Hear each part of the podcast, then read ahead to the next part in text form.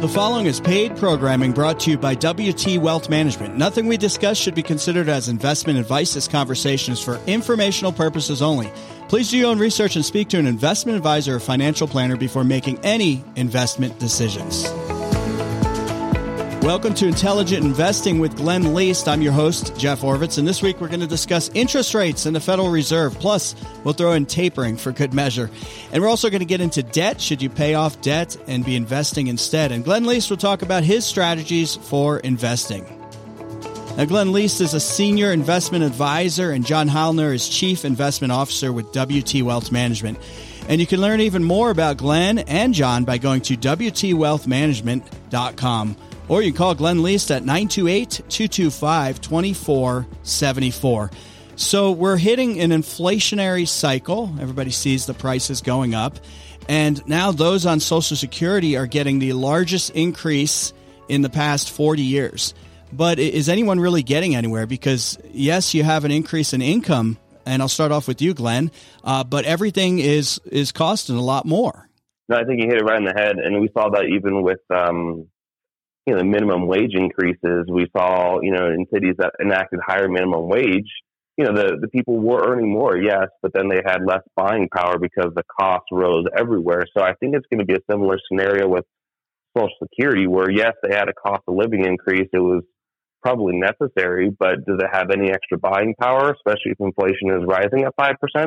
I think it's really kind of just treading and staying above, above water of just preserving buying power. So, my bigger concern with that is, um, you know, one one off, you know, time where they raise it that high.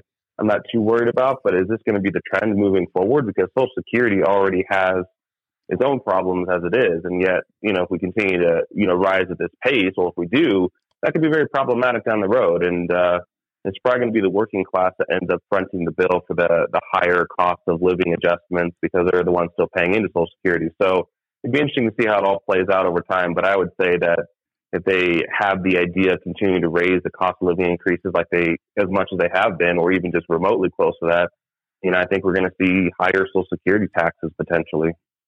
You think that'll go up? So how do how do people? Let me ask you this, John. How how do people hedge the inflation. Let's look at 64 million people that are, uh, you know, on social security, for example, but there's got to be millions of other people on fixed income and it's fixed. So it doesn't really adjust as much or as quickly maybe to price increases. What do people do, especially if, if you're in the social security category, it means you're, you're, you're older. So it, it's hard to get into some of these investments or is it, what, what do you do? I mean, how do you hedge this stuff?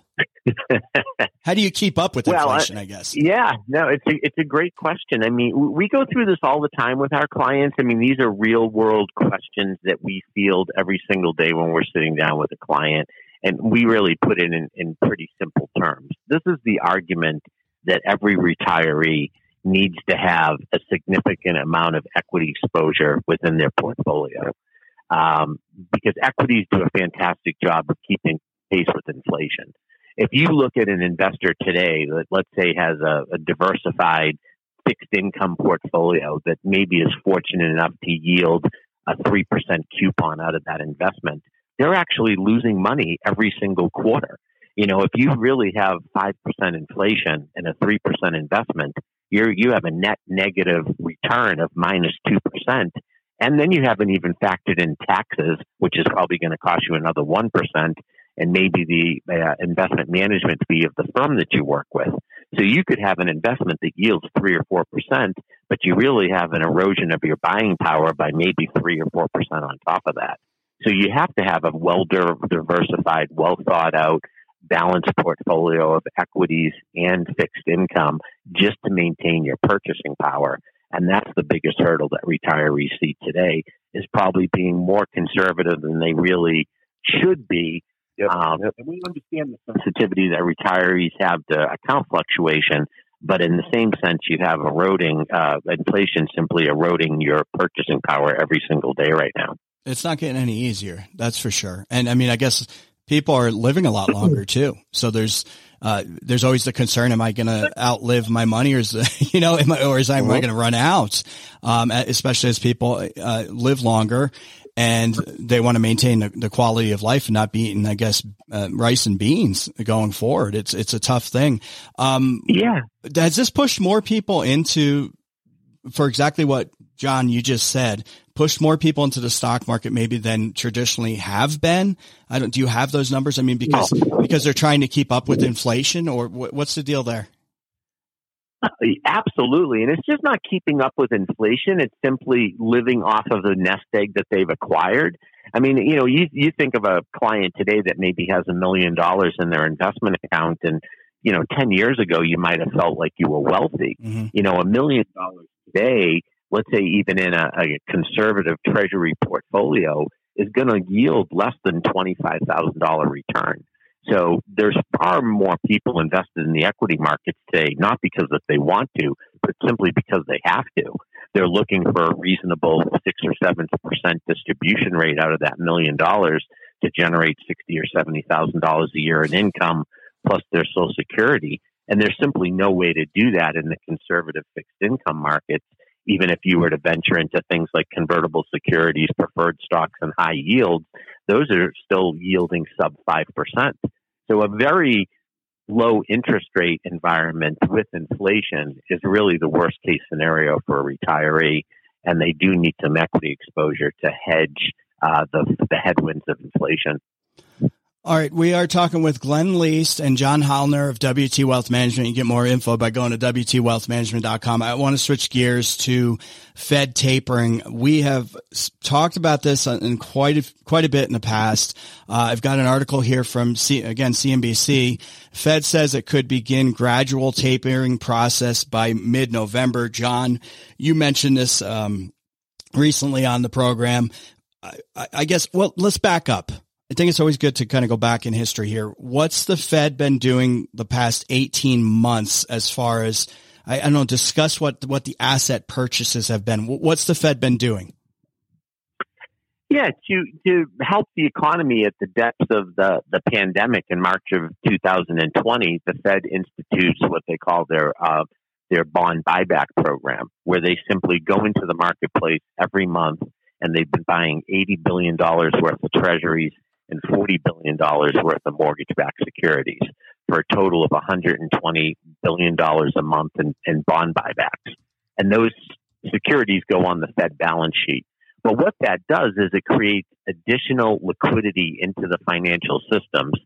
And because they're usually buying it from institutions like JP Morgan, Goldman Sachs, so it creates additional liquidity so they can lend money and continue economic growth as the Fed starts to taper those repurchases and it goes down to 110 billion a month, 90 billion a month, all the way down to zero, which they're forecasting 12 months out, there's simply less liquidity in the system and it slowly tightens economic conditions.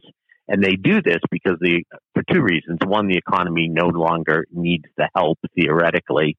And secondly, it can stem some of the inflation pressures that we're seeing. So that's the process the Fed will go through. And when they fully have tapered all of their bond buying, then they will eventually start to dress uh, the Fed funds rate and slowly increase interest rates in more of an attempt to um, normalize the interest rate markets and to continue to uh, head off some uh, inflation headwinds. So, Glenn, here's my question as they start tapering, as John just said, and bring it down to 100 billion per month, 90, and then eventually the goal is zero within 12 months. Do you think they'll actually get there though? Will they, you know, get down from 120 to say 60 billion and then the economy sputters or something or the stock market sputters or whatever. And then they say, Oh my God, we can't keep doing this because look what's happening. And then they have to ratchet sure. it back up. Do we ever get to zero? Yeah, you actually bring a good point. There's, hey, what is best practices for fiscal policy, and then what is best practices, and how do you maintain your political, uh, you know, move, uh, momentum? And I think those two are going to intersect. So you have a current administration that is is probably going to want to, if there is any kind of headwinds, if they're seeing negative, you know, economic output because of the Fed tapering, they may pressure the Federal Reserve to say, "Hey, I know that's what we're wanting to do, but we're getting a lot of backlash from this, and uh, we've got midterms coming up. Let's uh, let's pause this for a little bit. Let's kind of wait and see. So I think that's what they'll do is they'll kind of take it one step at a time. And the Fed's supposed to be independent uh, and and not you know to either political party, but I think that's something that they're going to have to take into consideration is what does it do to the economy? And if they do it too fast and too quick and it has a negative, you know, repercussion, I think they'll put pause on it. I think that's unfortunately what will happen. Um, whether that's right or wrong, who's to say? But that's just kind of what I've seen happen before in the past. Is they want to, you know, they, they don't want to uh, cut off the progress that we've made so far of the economy recovering. So I think they're going to be very patient with how they do that. Yeah, and to your point, Glenn, I mean, both political parties um, have put pressure on the Fed as far as that independence to do certain things um, and and change course, and it, it seems to be politically geared, especially as you get towards the election. So I guess that's that's nothing new. John, how much is on the books? I mean, they're on trying to unwind this thing, so they're they're tapering. But you said they bought 120 billion or so per month of of bonds from I, I assume corporate bonds and other bonds. Um, they have that on the books uh, on the Fed books now. Don't they have to sell that and get rid of that eventually? And we're not even talking about that's after tapering, right? Yeah, the, yeah. The Fed balance sheet has never been larger. It's six and a half trillion dollars currently. Um, you know, they did it through the 2008 to 2009 financial crisis, as they also went through three series of uh, of tapering, which was uh, quantitative easing process, and then they reenacted the bond buying in March of 2020, as we previously said. And those end up on the Fed balance sheet, which they can stay they can sell those back into the marketplace. They can retire debt, so they have some options. Uh, to dovetail on what Glenn said, really the Fed has no choice. If you think about the economy being a frying pan and, and sort of the inflation being the oil in it, there's only two things you can do to not have the economy overheat. You can either turn down the heat underneath your frying pan, or you can take the frying pan off the stovetop. And that's what they're really doing with the tapering. They have to taper. If they continue with a zero interest rate environment and they were still doing their bond buying, inflation is going to be a problem that you're just not equipped to deal with. So the first step is to eliminate the tapering process. And then the second step would be normalizing interest rates um, and trying to get the inflation rate back to two and two to two and a half percent, which is the Fed target. We're talking with Glenn Leest and John Hollner of WT Wealth Management. Call Glenn Leest at 928 225 2474. There's no obligation. That's 928 225 2474. Or visit Glenn by going to WTWealthManagement.com.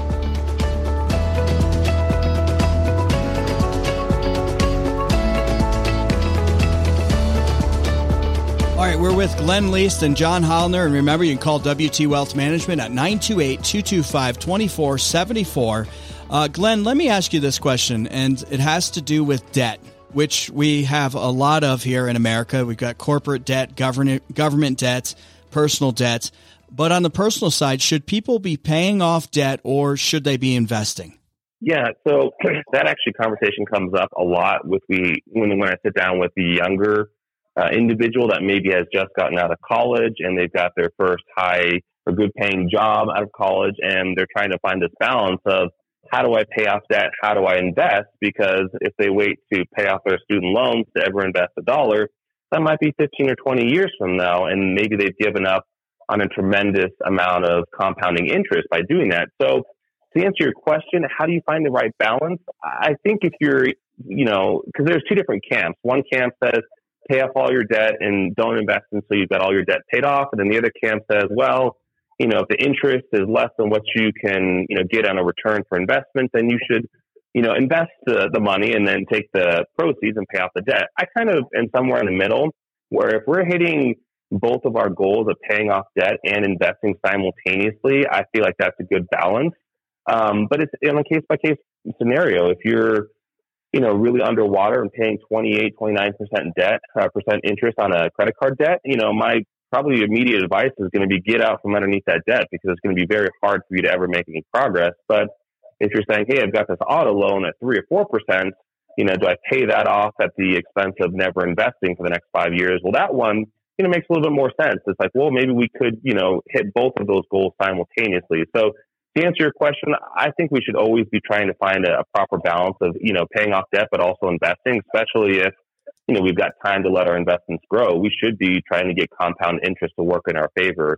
Um, but it is something that is more and more conversation, uh, unfortunately, um, than it has been in the past. So it's, it's definitely something that, you know, when people do work with us, they do get the investment management um, services, but they also get financial planning and, you know, budget services. They get, you know, overall business, um, you know, recommendations if they're like as a small business owner, they say, Hey, I've got this new opportunity. Can you help me walk through making some decisions on it?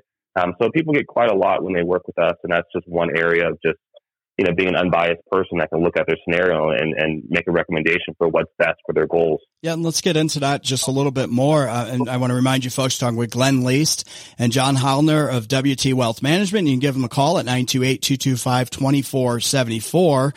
Uh, and also by going to WTWealthManagement.com. And I think this is the part of the consultation and talking with, with folks like you because it, it's, you're going to have a different, and let me ask you this, John, you're going to have a different scenario for different people as, as they come through. Somebody may have a lot of college debt. Somebody may be older, some, some point in between. Uh, and, and here's my question. Why is having an investment advisor worth the cost of the services? And, and is that part of it? Looking at the individual situations? Oh, absolutely. I mean, you know, Fidelity does a study every few years and they have found out that the average investor working on their own almost always does the wrong thing at the wrong time. They get in very late into the bull market, and then when the correction happens, they're the first people to sell. And if you are continually buying high and selling low, it's very difficult to advance the ball up the hill. So we, we take that off the table, uh, table immediately. We do a lot of education with our clients. We do a lot of hand holding we get them to understand that it's not, you know, a sprint for six or eight or 12 months. It's a marathon of, you know, five, ten, fifteen years. So one thing that I can assure all people that are out there listening to us is that we are not going to do the wrong thing at the wrong time because we've lived through, you know, dozens and dozens of these events and we have just learned over time to be patient. And sometimes the best decision you make is no decision at all.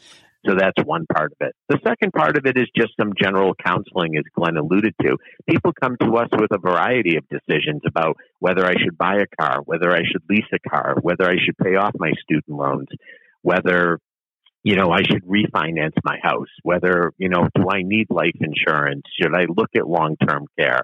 Um, you know, do I have enough money to lend my children $20,000 to start a business? Um, probably 50% of the questions that we answer on a daily basis has nothing directly to do with the investment account that we're managing for our clients. It, it, it totals all the other things that they're thinking about. I've even had people call me and say, can I afford this vacation? You know, me and my wife want to go on a cruise through the Mediterranean. It's going to cost ten, twelve thousand dollars. Are we in a position where we can do this and not deter our long-term goals. So we, we consult on everything, and I think that's what makes it unique is that we do it all under the auspice of one management fee. It encompasses everything for your financial well-being, and we just don't continue to bolt on additional costs well, once you become a client of WT Wealth Management. And John, that cruise does sound nice right about now. I'll tell you that. Let me just ask you one follow up here. Um, why not just go online? I, because you, you see the, the, you hear the stories of the big hits, the Robinhood people and, and, and folks like that who are doing these and the meme investors, those things. Why not just say go go on your own? Look look, I saw some some guy online. He's now a millionaire because he did X. I don't think they follow up with the story three months later though. What happened next? no, never. It goes back to what I said at the beginning: is we help people not do the wrong thing at the wrong time. And somebody that even does Robinhood and maybe bats a thousand on their first four or five trades with, with success comes uh, comes bravery. And I've seen, you know, it's sort of like if you sit down at the casino at the roulette table and you're lucky enough to have four or five winners on in a row. You go, hey, this is easy. As soon as you think investing is easy, then you're, you're almost finished at that point because it's never easy. Every day is different. It's something that our entire team of 14 professionals dedicate 50 or 60 hours a week of their life to, and you have the entire brain trust behind you. It's, um, you know, even people that go out on their own and maybe have their first 10 trades all be home runs. I've seen them a year later be flat broke because they've just thrown all the fundamentals out the window and, and it became just totally about emotion. And investing should never be about emotion. It should really be about discipline. All right, we are talking with Glenn Leest and John Hollner. Give Glenn Leest a call at 928-225-2474. There's no obligation. That's 928-225-2474. Visit Glenn by going to WTWealthManagement.com.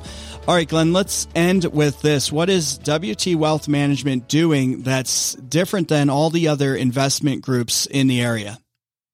yeah, great, great question. So one of the things that does make us unique, uh, aside from the uh, full suite of uh, services we provide, such as financial planning, retirement projection, budgeting, overall just you know being a financial advocate in their in their corner. One of the things that we do that I don't think anyone else is doing in our area is we we have actively managed portfolios that we manage and um, approach in house, meaning everyone else that I'm aware of in our community outsources their investment decision making process, whereas we have our own internal team that does that, that constructs the portfolios, that does the research, that manages them. So if a client wants to call in and say, hey, why do we have this particular investment in my portfolio? We'll say, here's exactly why, and here's our research of why it's in there. Um, whereas maybe other groups in town, they may or may not be doing it in house. They may be outsourcing it to a group outside of the community. So if you'd ask that same question, their response may be, well, don't know. It's what the um, fund manager is doing. It's what the portfolio manager is doing, and they're based out of Texas or LA, and we really don't have access to talk to them about that decision. Whereas we do it all in house. And one of the other things that's unique is we're very uh, upfront with our, our pricing structure.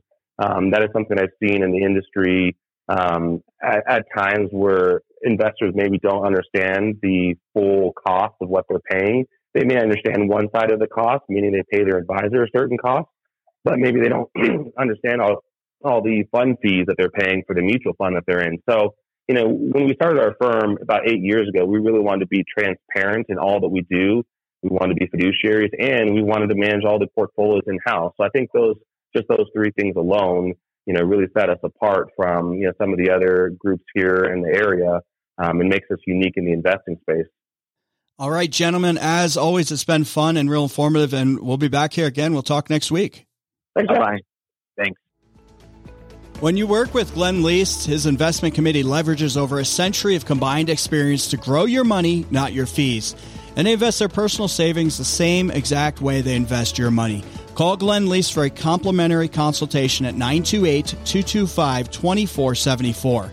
There's no obligation. Just call 928 225 2474. Or you can also go to WTWealthManagement.com. Tune in next week at the same time for another edition of Intelligent Investing with Glenn Leest on 97.1, The Big Talker. We'll see you soon.